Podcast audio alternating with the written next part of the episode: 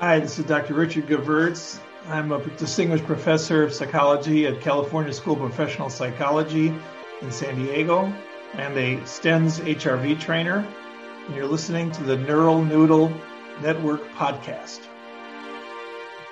Thank you all for joining NeuroNoodle's Neurofeedback and Neuropsychology podcast featuring our neuropsychologist, Dr. Laura Jansons and Dr. Skip Rinn.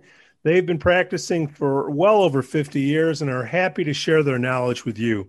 You can find Dr. Laura at jansons.com. That's J A N S O N S.com. And Dr. Skip can be found at drskiprin.com. That's Dr. Skip, H R I N.com. My name is Pete, and today we're going to go chat with Dr. Richard Gevirtz, who is a professor of psychology, distinguished professor of psychology at the California School of Professional Psychology in San Diego, and that's at Alliant International University. Say that three times fast. He's also a trainer and HRV uh, trainer with the Stens Corporation. If you remember, we recently had Steve Stern, the owner over at Stens Corporation, and he suggested that we get Dr. Gevirtz on, and and here we are today. Uh, doctor, thank you so much for uh, coming on board with us today. My pleasure. Okay, really simple question, softball to kick it off, Doctor. What is HRV? What does it stand for? So, HRV stands for heart rate variability. And it's a little bit not intuitive, but uh, because most people are used to heart rate, like that you get in the average at the gym, but those are average values that just look at your average heart rate. If you look at heart rate beat by beat by beat, turns out healthy heart rates have quite a lot of variability between beats. So you have one beat, then another, a little shorter, a little longer, and that's a, actually a healthy sign. So over many years, the, the measurement of heart rate variability has developed because those changes in beat to beat heart rate are a pretty good indicator of what's going on in the autonomic nervous system, especially the parasympathetic branch of the autonomic nervous system. So there's been tens of thousands of studies measuring heart rate variability. And then about 20 years ago, uh, Dr. Paul Lehrer and myself developed a biofeedback technique where we actually feed the information back to patients about changes in heart rate variability as a kind of a therapeutic intervention. And that has turned out to be very successful and has taken off. And so there's now, now it's pretty widespread. When did you uh, meet Steve Stern at Stens? Say that three times fast. How, how did you uh-huh. start uh, doing training for him? How did he How did he find you, Doctor? Well, Steve has been a, uh, a, a, member of our national biofeedback group for many, many years, uh, probably going back 20, 25 years. Uh, so he's always exhibited, Stens has always exhibited at our meetings. And uh, I've used their equipment and uh, know all of the staff there for many years. And then I don't know, about 20 years ago, or maybe a little bit less, he said, Would you like to do a training? I don't have a lot of time for those external trainings because I'm a full time professor, but I said, Yeah, I would enjoy doing an occasional two day workshop for you uh, because uh, those workshops are nice because he supplies equipment for all the participants. And I don't get to do that very often where the participants actually can work. So I think for about 15 years, maybe, I've been doing a couple, one or two workshops for him a year all over the country, including in Chicago, where I'm from. So it was always nice to go back to Chicago and see my family as, as a uh, part of it. You're from Chicago. Did not know that. Yeah, City not far. proper or the burbs? The burbs, the North Burbs. Although I'm a Sox fan. which which North Burb, Doc? Uh, Skokie Evanston. Skokie Evanston. Okay, got it. All right, that that makes sense. You're you're a Sox fan.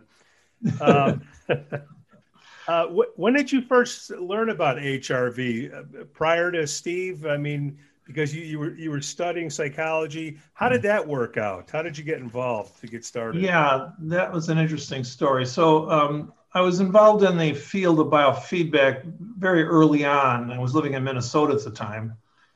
Um, and at the time, this is now 19, uh, mid 1970s, the only real modalities available in, in biofeedback uh, and or neurofeedback were electromyography, EMG, muscle, uh, feeding back muscle activity or finger temperature or skin conductance like a gal- galvanic skin response. And uh, was working a little bit clinically. I was teaching, but I was working clinically at Mayo Clinic uh, on like a part-time basis. I, we, I found those uh, modalities a bit limiting we weren't doing any neuro, there were some neurofeedback at the time, but it was very cumbersome that what we weren't doing that. I came across literature, I knew some literature about heart rate, and there's a pioneer in the field called uh, Steve Porges, who in 1990s published an article about the parasympathetic nervous system and how important that was in stress. Um, we at just about that time we began to develop equipment that could measure heart rate beat by beat by beat because up till then it was only averages. I began playing around with it as a possible biofeedback mode, really not having any idea what I was doing, but just feeding back information to people. And uh, lo and behold, it really was a pretty powerful form of biofeedback, added, adding to the other modalities we had. So that was the beginning. Uh, at the time, uh, my colleague Paul Lehrer out at Rutgers was also doing the same. And so we both, he was working on asthma, I was working on anxiety and pain. And we started collaborating. And little by little, really due to the due to the work of a Russian physiologist named Evgeny Vaschillo, we began to figure out what the heck we were doing and why it was powerful intervention.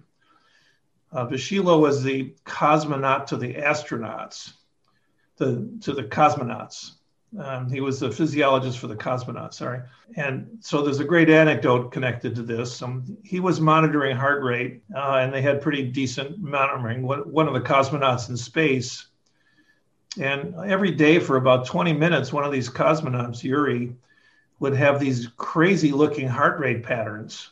They thought it was space sickness or something terrible. Evgeny calls up and says, Yuri, what are you doing? And Yuri says, Shut up, I'm meditating. So basically, Yuri had kind of discovered the same thing we teach with heart rate variability biofeedback, produces a very dramatic changes in heart rate patterns, which turns out to be the key for why it works so well.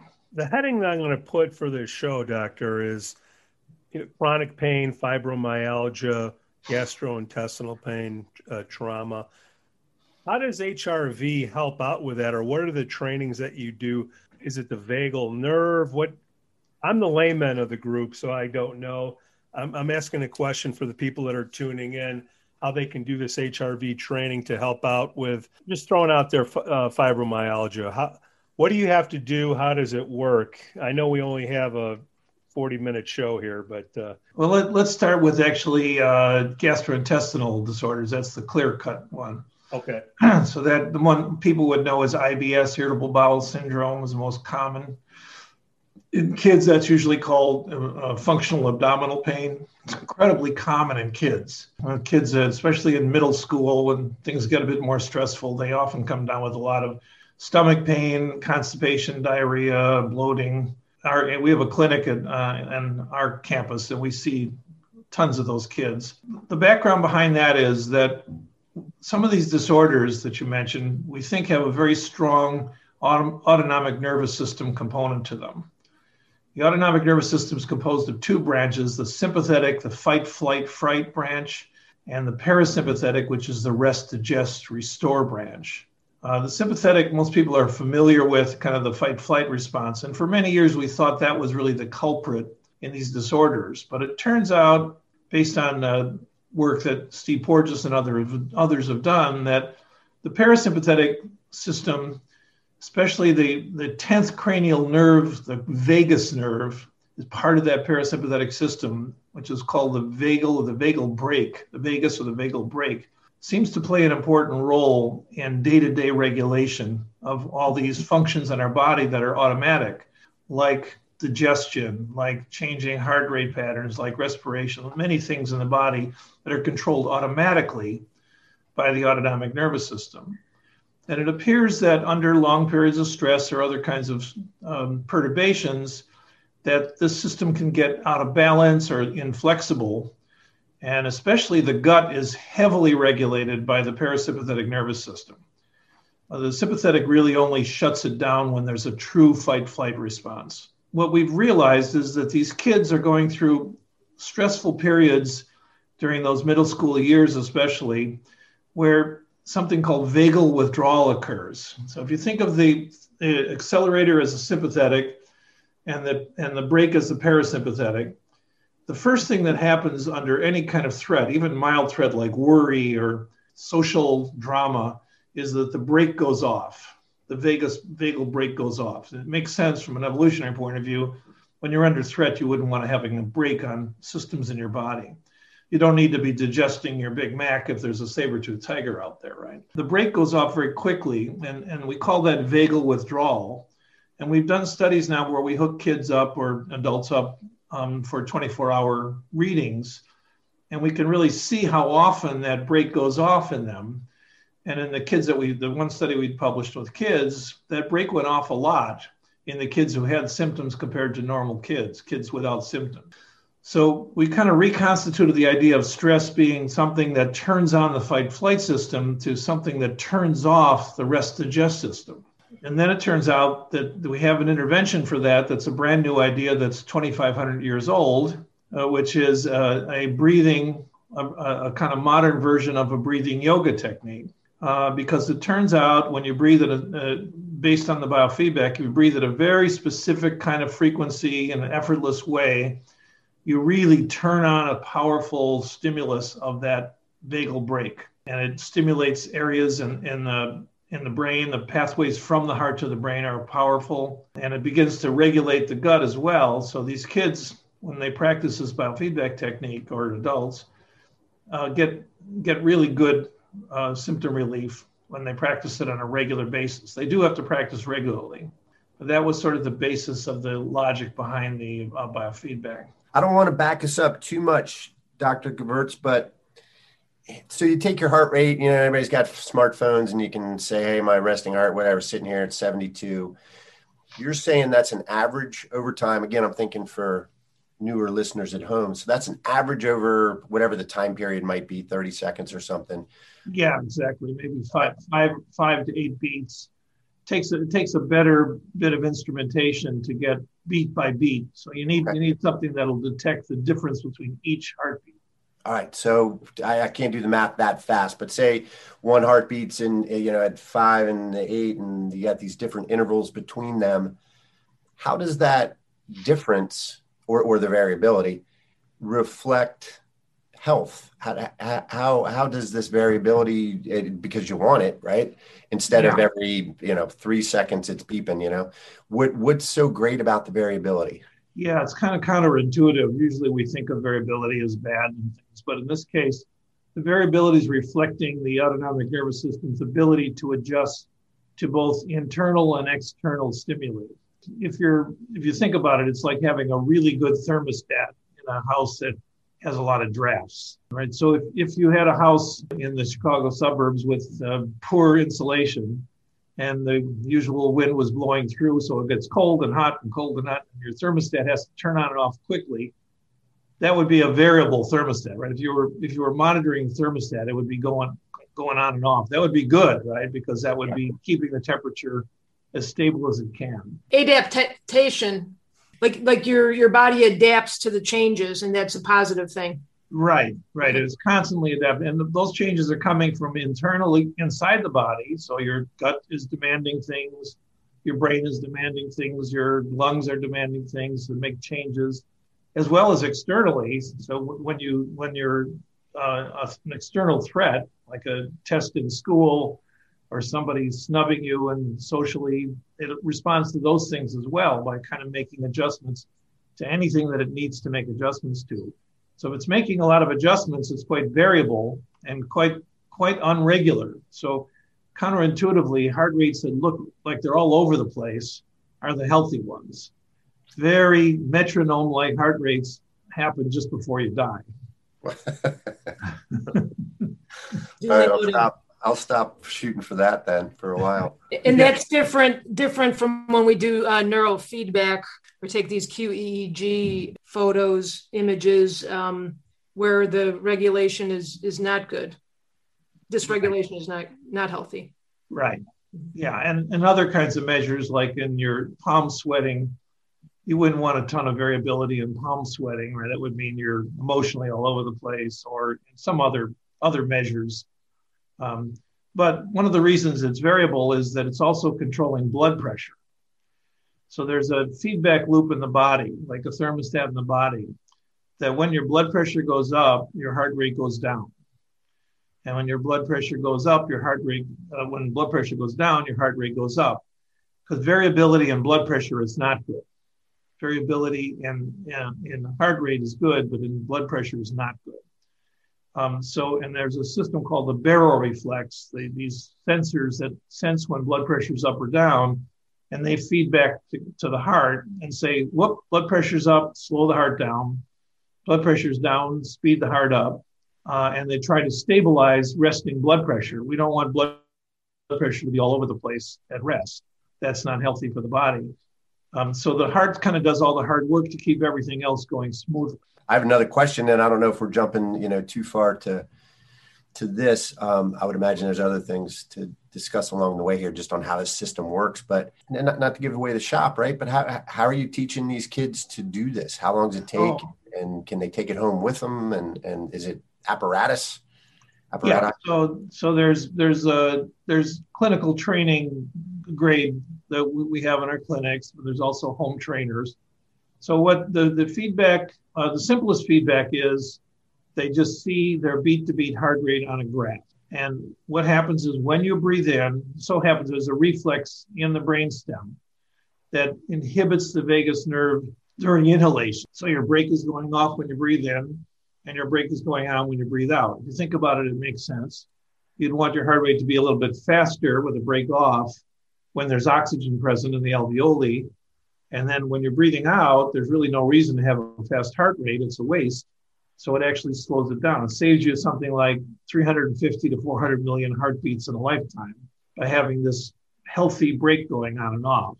And that rhythm is called respiratory sinus arrhythmia. It's a strange kind of a name for a healthy arrhythmia, RSA. And that happens all the time just during normal breathing. Uh, but it turns out that during uh, specific kind of slow breathing techniques, the brake going on and off is really exaggerated a lot. That's what was happening to the cosmonaut. So instead of your heart rate going up when you breathe in from, let's say, 72 to 78 down to 72, it goes from 68 to 82 back down to 68 with each breath cycle. Big swings. And we, we discovered this years and years ago by, by studying yogis and swamis during uh, breath meditations and it looked like something terrible was happening to them. Some of those yogis would have heart rates go from 50 to 90 and back down to 50 with each breath cycle. Uh, the cosmonaut had the same thing. He had been doing that for years, a young, healthy guy. So, and that that rhythm uh, is healthy, is small during normal breathing, but during slow breathing, it's exaggerated. So, what we do for the biofeedback is we have people looking at a, a line of their heart rate on a screen and telling them to make the peaks and the valleys as big as they can make them. Um, and we try to find the, the breathing rhythm amplifies those peaks and valleys, big, big waves as much as possible. Uh, and we call that resonance frequency because it turns out there's a very specific frequency in everybody's body that maximizes those peaks and valleys. And it, it, has to do with the relationship between the blood pressure rhythms and the, and the breathing rhythms being in a certain sequence. And it's truly resonance, like resonance, like a bell ringing is resonant, or um, you know other kind, kinds of things like that. And once they discover the specific uh, frequency, it, it doesn't change once you're an adult. Then we send them home to practice either with just free pacers. There's a whole bunch of things online to pace. So let's say your resonance frequency is six per minute, six breaths a minute. That's what mine is. So every day I practice with a, with some music, and I can give you. We have a, a free website. People can download this music. I can give it to you to put on your thing if you want. And um, so listening to music or, or just in my own mind, practicing exactly at that pace.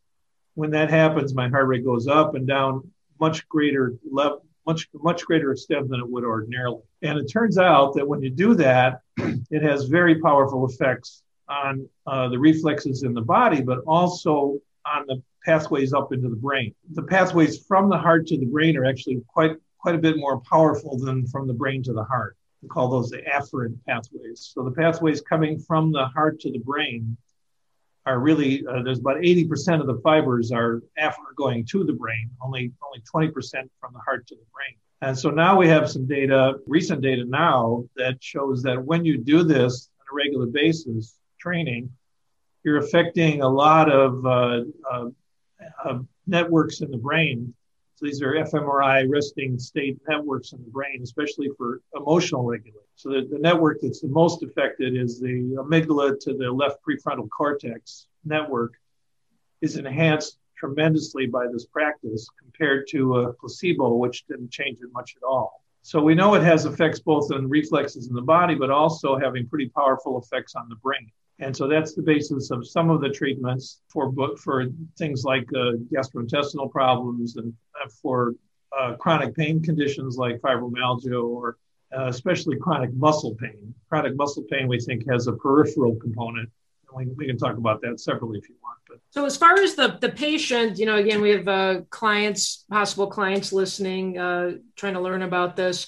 So, as far as the client's concerned, you know, they sit in, you know, a La-Z-Boy chair, and as far as the sensors that we uh, put on them, so it's a breathing belt and a uh, heart rate sensor on their fingers. So it's like a Velcro that goes around their finger. Is that is that right? So they get both of those.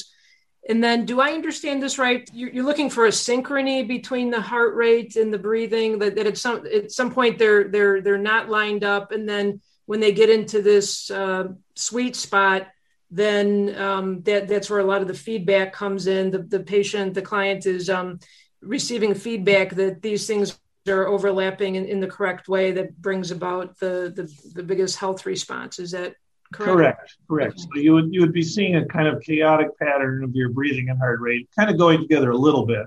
Mm-hmm. Then when you go into effortless diaphragmatic slow breathing at your pace, let's say it's six six breaths a minute That'd be like four seconds in, six seconds out. Suddenly, you'll see both the respiration and the heart rate going together, as you said, in synchrony. Mm-hmm. Uh, for the kids, we say make the dolphins swim together. Yeah, yeah. Uh, and so they're seeing these big, slow, beautiful waves going up and down with much greater distance between the valleys and the peaks.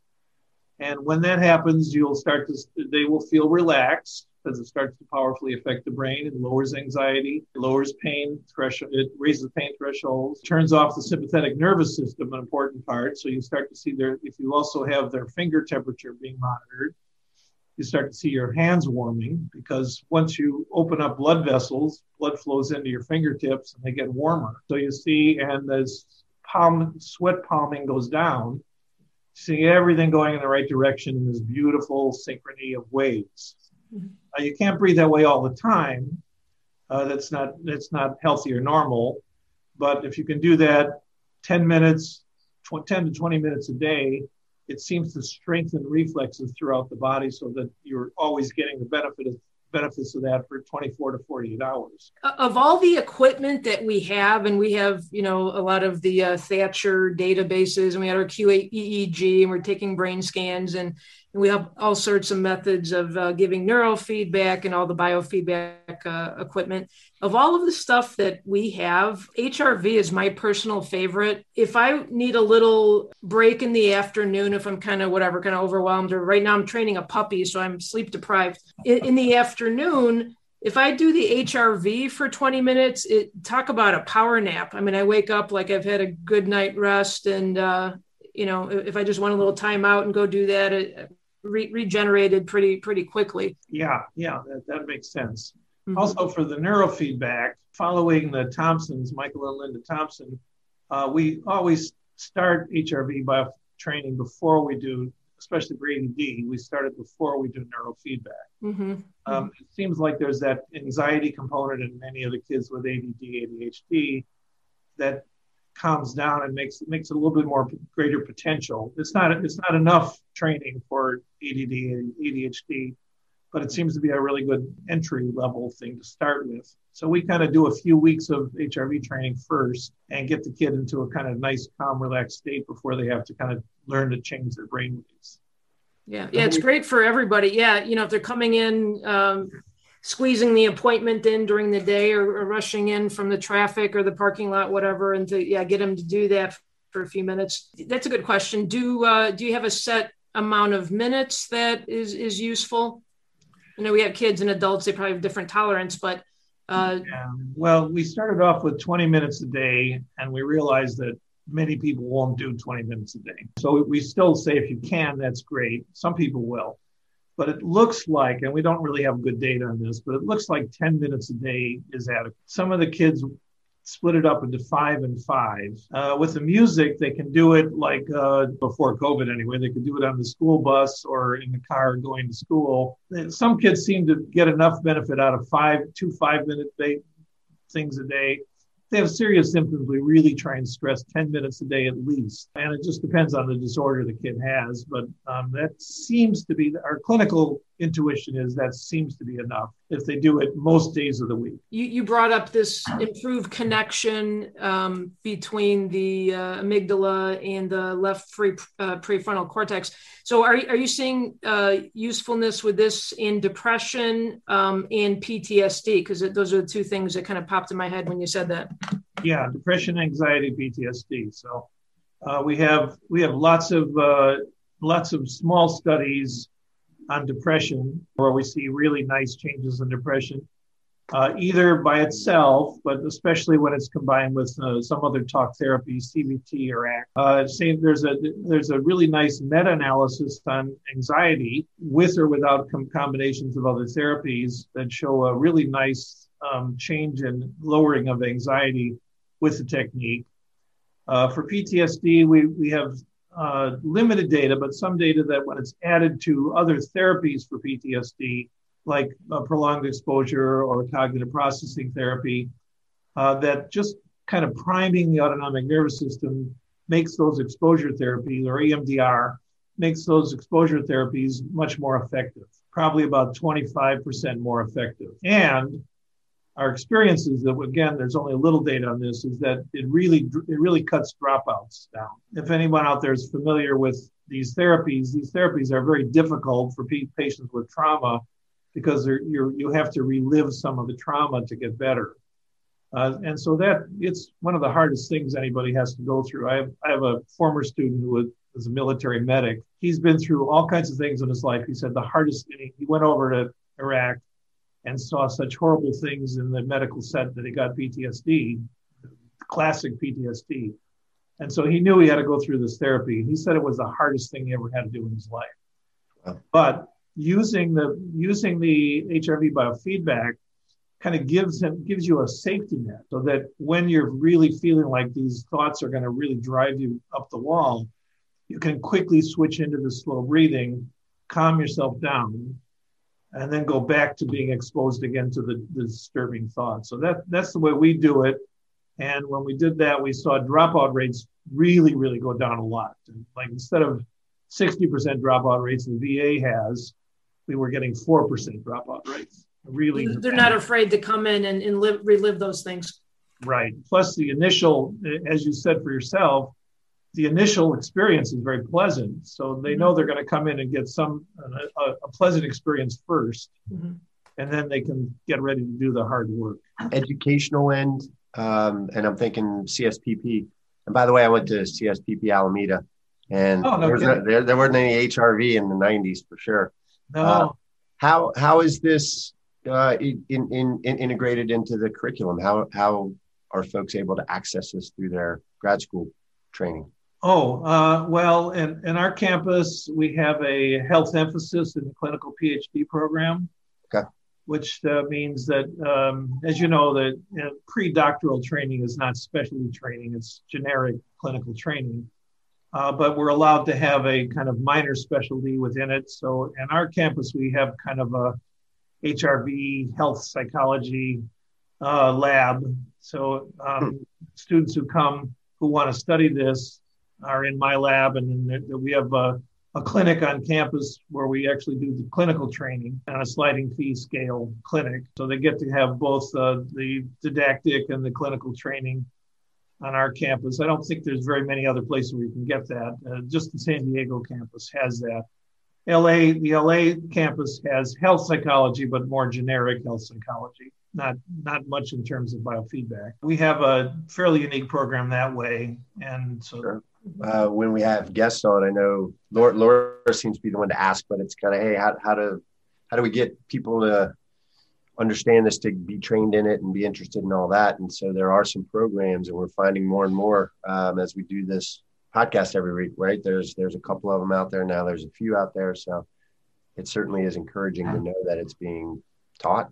Right? Yeah, yeah, yeah. And Steve, uh, the STENS programs that Steve runs are really excellent too. I've been offered to work for other people, but I think they do it so responsibly uh, their main their main trainers are really terrific, uh, very good teachers, very gentle teachers. It's hard stuff for people.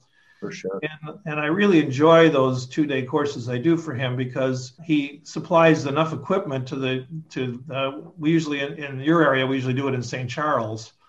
So he has a big a big hotel room in St. Charles, and and we have enough equipment for every two participants to be on a Nexus uh, and the training is so much better when you can do it that way. So I can do the whole didactic thing for the morning and put people on machines in the afternoon, realize they hardly understood any of it.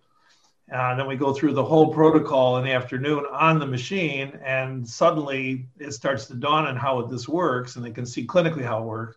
Then we go back with questions. And so I really feel like, uh, uh other than my own students, of course, where I can do this, other training programs that just talk at people for a day or two don't really you can't really cement these, these principles in so sure. So i really uh, think they've done a great job with it and hopefully we can get back to live training again pretty soon i can get back to st charles. We had john anderson on last week. Yeah. And everybody everybody all, all, all three co-hosts here have been through uh, at least one of john's classes. And right. personally i don't know if i feel like i graduated but I certainly was exposed to a hell of a lot of information that uh, let me know. I need to probably keep up with this for sure. Yeah, so, so uh, John and uh, Tony Hughes are just really, really good teachers, right? Very gentle, calm teachers, and so I really appreciate it. I, I always recommend them. So Steve's not paying me anything to say that. So, so, to piggyback off that same question, what do you think gets in the way of having this out there more or more popular? Um, you know, certainly that's that's our goal here is to you know make these things more accessible try to you know break things down into you know more common language and to educate people and have the podcast and, and you know kind of stretch this idea and put it out there. But do you have an uh, opinion on kind of why it's not you know it's, a great thing. I mean that's what i just said is yeah boy I, I feel like a million bucks after doing it. But I, I, seem to spend a lot of time educating people uh, you know almost trying to sell it or, or coax them in hey give this a try because they just have never heard of it. What do you think gets in the way of, of having this more popular? Uh, well, a number of things. You know, so one thing is there's so many so many complementary treatments out there that have no empirical basis at all, and people aren't aren't good at telling the difference between what's snake oil and what's real. The other thing is that medical school training is just very slowly coming along in terms of training MDs. Um, the you know the, the medical model we have is diagnose and treat. So you do it, you do a scan, you do a test, you find out what's wrong, you treat it with medicine or surgery or some other therapy. It's, it's so complicated that that MDs just fall into that pathway. So the kinds of disorders that we treat, you can't do that with. They're difficult to. There's no there's no good diagnostic test that they believe in. So that's one problem. The, the exception to that are pediatric gastroenterologists. They totally get it. So that we, we get every referral from our children's hospital for kids with functional disorders. There with no no resistance. But like cardiologists, you'd think they would get it. They kind of know about HRV, but they don't really get it. Some GPs do, but you know, the family medicine docs are more friendly to it than other docs. But so, you know, without a doctor referring somebody, the first thing they do is go to the doctor for these kinds of problems. And without a doctor, that's a that's a problem, and it's a little bit hard to understand. And it's not a single pill that makes you better. You have to practice on a regular basis. So for biofeedback, it's daily practice. For neurofeedback, it's a lot of sessions, and that's a that's a barrier. There's no doubt about it. When someone looks at that and say, you know, I'm going to have to do 20 to 30 sessions of this to to make the difference, that is a big barrier. Uh, for ours, we don't we don't need we only need four or five sessions, but if the if the person doesn't keep practicing, the benefits don't really last very long. So those are both things that in our culture people want quick fixes. They don't want lifestyle change. They don't want um, things that we're talking about. So to clear clear up what you you said, um, so it, it could, and, and, I dislike when I get these kind of these kind of questions. Well, how many sessions, and when will I be better? And and you know, to your point is, yeah, they're looking for a fix, and if I take this pill, you know, when will I immediately be better? After the average probably of 20 to 30 sessions, are, are these symptoms reversed? I mean, are, are they done, so to speak? What yeah. are we telling people? Yeah, it depends on the symptoms. So, like for the adolescents with uh, with abdominal pain, they're all, they're often symptom free in three or four weeks if they're practicing. Mm-hmm. Uh, so we don't need, we only need uh, four or five sessions usually of actually if we're, if we're only doing the biofeedback. We usually combine the biofeedback with talk therapies, a, a mindfulness type therapy for where problems are a little bit more than just the autonomic regulation. Uh, it's a nice lead into that, and people kind of often want to do that. But if they don't, oftentimes they're better quickly. Um, if and if they keep practicing, we do follow ups, and they keep practicing, they they do well uh, for this one. So, um, and it, it varies. So we definitely see some people who can't master this right away. I'm sure you've seen it too. They for they can't breathe with a diaphragm, for instance. we have to do a lot of training just to teach them to breathe with their diaphragm. Uh, and then once they master that, they have a hard time with the HRV. There's a few of those. They may they may take you know 5, 10, 12 sessions to master it. Mostly people master it pretty quickly. And then if they're practicing, that gets the, the first component of the treatment done. Let's say, in addition to that, their parents are these are adolescents. Their parents are going through a divorce. They're in a big junior high that's very stressful. They tend to be these they, those adolescents tend to be anxious kids. So then we will just kind of meld that into a mindfulness-based talk therapy called ACT, Acceptance and Commitment Therapy, mm-hmm. Mm-hmm. Uh, which uh, we find to be very effective. We have a lot of uh, kid oriented things, but also for adults mm-hmm. and lots of young adults as well. Mm-hmm.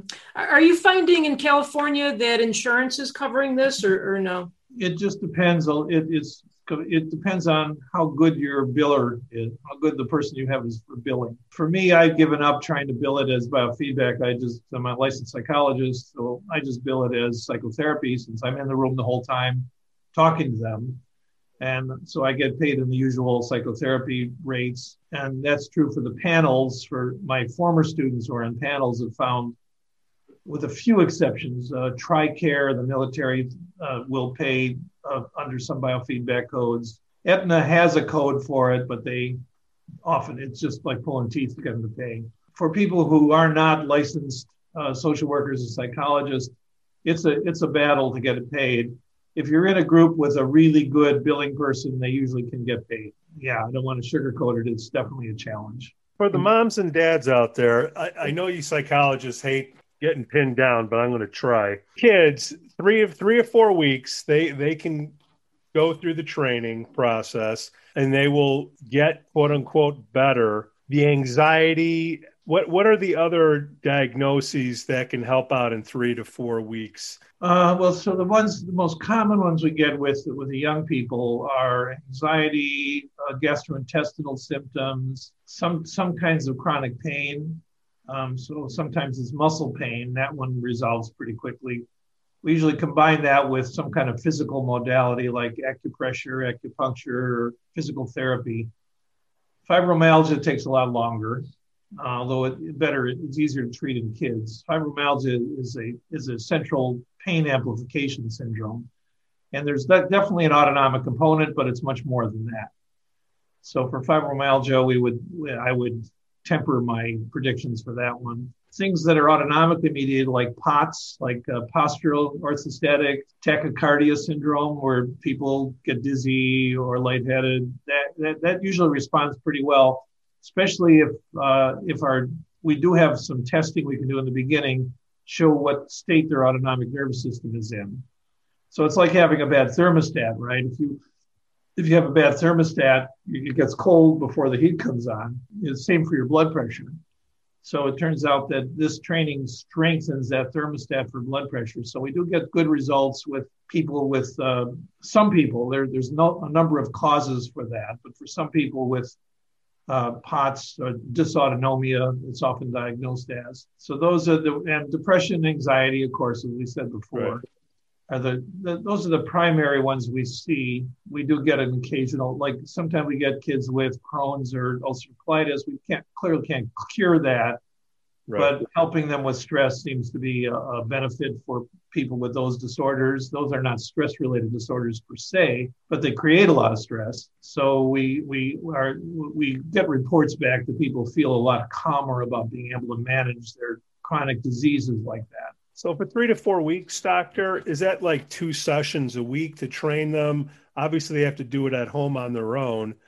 I'm just trying to see how many sessions would it take in those? Yeah, usually once a week. We usually figure we usually figure five or six sessions once a week, but the later sessions we usually spread out to two weeks because we want them to practice more in between. They're practicing now. We're kind of experimenting with uh, with home devices that will send us their data on the practice. So now we're getting cheaper and cheaper devices. There's one from China called the Keto KYTO. It's a little right now it's hard to get. It's a it's an ear clip device that's about $35. So the parents usually are willing to spend that money and, then you can go to one of these apps that will send the data to us and we can analyze the data. We can see how the practice is going then.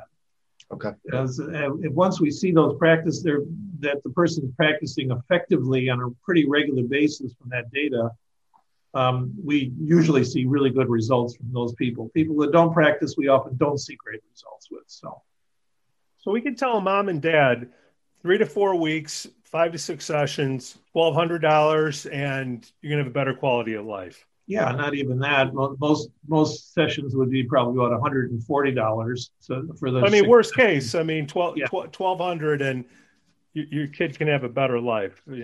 Oh yeah, even yeah. if especially yeah, absolutely yeah. I mean, we in my workshop, I finish up uh, the workshop with letters from former patients telling us to our clinicians. One of them was named Megan. So it was this a, a third year, a third grader dressed in magnificent Megan and it's the cutest letter you've ever seen about how her stomach aches went away and she could never be more thankful and loves her forever. We see a lot of those, and, we've been doing it long enough now, so I get to see these kids. It started in third grade, now they're finishing college, and they tell us they're still using the technique when they need it. Priceless. Yeah, exactly. I, I had a question. It's definitely a left turn or right turn or something, and, and it, it's self indulgent. Just uh, in a few words or sentences talk about the enteric nervous system and how that fits in here? I don't hear it talked about much. And to be honest, it's a little confusing to me, but I know it's in the gut. And so it has to be involved with what we're talking about somehow, I would think. Yeah, absolutely. So there, there's actually a, a, nice book out called this, The uh, Second Brain about the enteric nervous system. The enteric nervous system is a series of neurons in the gut all through the gut from the esophagus down down to the lower intestine that regulate everything that the gut does taking fluid out moving things moving uh, food processes along taking the nutrients out. Everything is controlled by the enteric nervous system. It has 10 to the ninth neurons 10 with nine zeros after neurons. It's a massive almost a brain in and of itself it has a lot of internal regulation, but it's externally regulated by the parasympathetic nervous system. Okay. So when this parasympathetic nervous system is on doing its thing, it's uh, the enteric nervous system is doing what it's supposed to do to take the right amount of fluid out of the out of the food stuff, move it along properly, expel it uh, without pain, without discomfort. Uh, when it's not working properly, then you have possible symptoms from the from the esophagus to the stomach to the small intestine to the large intestine, where there can be pain thresholds can be greatly reduced if that system's not working. So in in most of the uh, most of the patients with abdominal pain, abdominal pain comes from excessive stretching of the gut. There's no there's no there's no pain stressors sensors in the gut for cutting. There's only the only two that there are is for extreme acidity or for stretching. So if you've ever just had a, like a gas bubble and you had like a little twingy pain in your gut, that's because those nerves are very clearly detecting something stretching the gut too much, sending back information to the brain. And in the patients with these problems, that sensor, sensitivity to that stretch is greatly amplified. So what you and I might feel like as a twinge, they feel like a crippling abdominal pain. And that's because they, over time, the, the, the uh, parasympathetic system isn't regulating the enteric nervous system properly. So if we can restore that, uh, oftentimes very quickly we can restore it. Sometimes it takes longer. Then that uh, th- those sensations are no longer pain; they just become normal gut sensations like we all get. Thank you. Well, no, I'm, I'm just glad we're having this. I was just thinking, you know, nice conversation. I'm, I'm glad we have access to you and be able to, you know, ask these kinds of questions to clarify it. And again, you know, I, I do feel like I'm spending a lot of time educating, which is which is the right thing. Mean, it's not a complaint as much as, you know, if if it became a little more, um, you know, popularized, then I think that's where we get a lot of our referrals. By the way, is yeah through word of mouth that people say, hey, I had a great experience, and they tell their neighbor, and, and we get a lot of, of, of those kind of referrals. So I, I, guess my comment is just more appreciative, uh, you know, grateful that you came in and and uh, took the time to speak with us. And it's it's nice, you know, you're you're a psychology professor, distinguished, you know, lends credibility. Like you said, yeah, there's there's plenty of people who hang their shingles out there, but it's nice that you know we have professionals who are clinically trained and you know have, have the, the the knowledge base, you know, for the biological you know things and helps educate the the clients and, and the the listeners that we have so so thank you for coming here and talking with us doctor what's the best way for our our listeners to uh, check out your services? Like, what was that webpage you're talking about uh, for HRV? Yeah, um, two that we can do. One is uh, our, our website. That's just for our little sliding fee clinic in, in San Diego at our school. But it has the free music for pacing, especially for kids. That seems to be useful.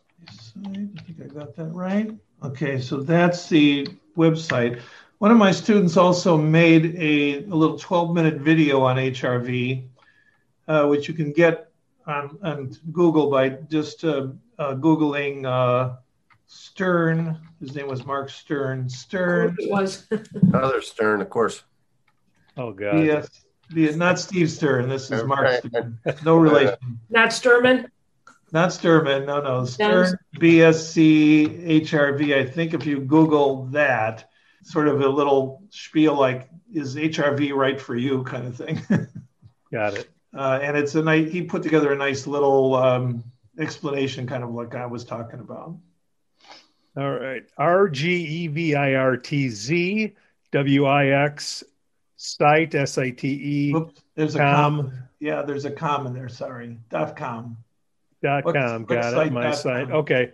Yeah. Dr. Gevirtz. What about the STENS website? I, you're on the STENS website. If somebody wants to take the course, I know we got COVID. How many, if we don't have COVID, how many, how many times a year do you offer the course? Oh, it just depends what Steve wants me to do. Usually once or twice. I just did it. I just did an online version for him.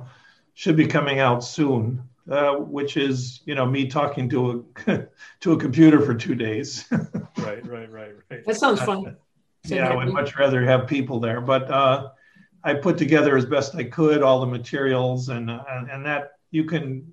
I don't know where he is with with finishing the editing of that, but it's I finished my part of it. That should be coming out. Well, thank you so much, Dr. Gevirtz. Did I say that right at the end of the show? Finally, Gevirtz. Uh, Gevirtz. Gevirtz. Gevirtz. Jeez, Louise. I need That's some all right. neuro. I might have to get some. We're really used too. to it. yeah. Yeah. All right. Brother, my brother's a lawyer right in your area, so you'll. Oh, you is might, he? Might see. You remember that uh, bureau bureau case some years ago? That kid from New Trier that had a ritual killing. Oh yeah. he uh, he defended him. Wow. Oh, okay. so and there's a whole book about it actually about uh, that that says Oh, no So- kidding. he's over in he's over in Glenview as a he's a criminal lawyer. Well, I I thought am going to you were- use him in a pinch. I thought you were going to say Pete's going to be hearing from him for slandering your name. yeah. No, Take he's not a civil. I have to hire a civil lawyer to do that. He would Take defend number. Pete. He would defend Pete from God knows what. There's no defense for me. All right, guys. Thanks for coming on board. Okay, guys. Thank you. Oh, Thank you. thank you, doctor. Have a good one. Dr. Laura can be found at jansons.com, J A N S O N S.com. Dr. Skip can be found at drskiprin.com. That's Dr. Skip, H R I N.com. Do you have an idea for a topic or a guest? Please email me, Pete at neuronoodle.com. Please give us five stars on Apple Podcasts. Smash that like button on Facebook, Instagram, and follow us on Twitter. Cue the music.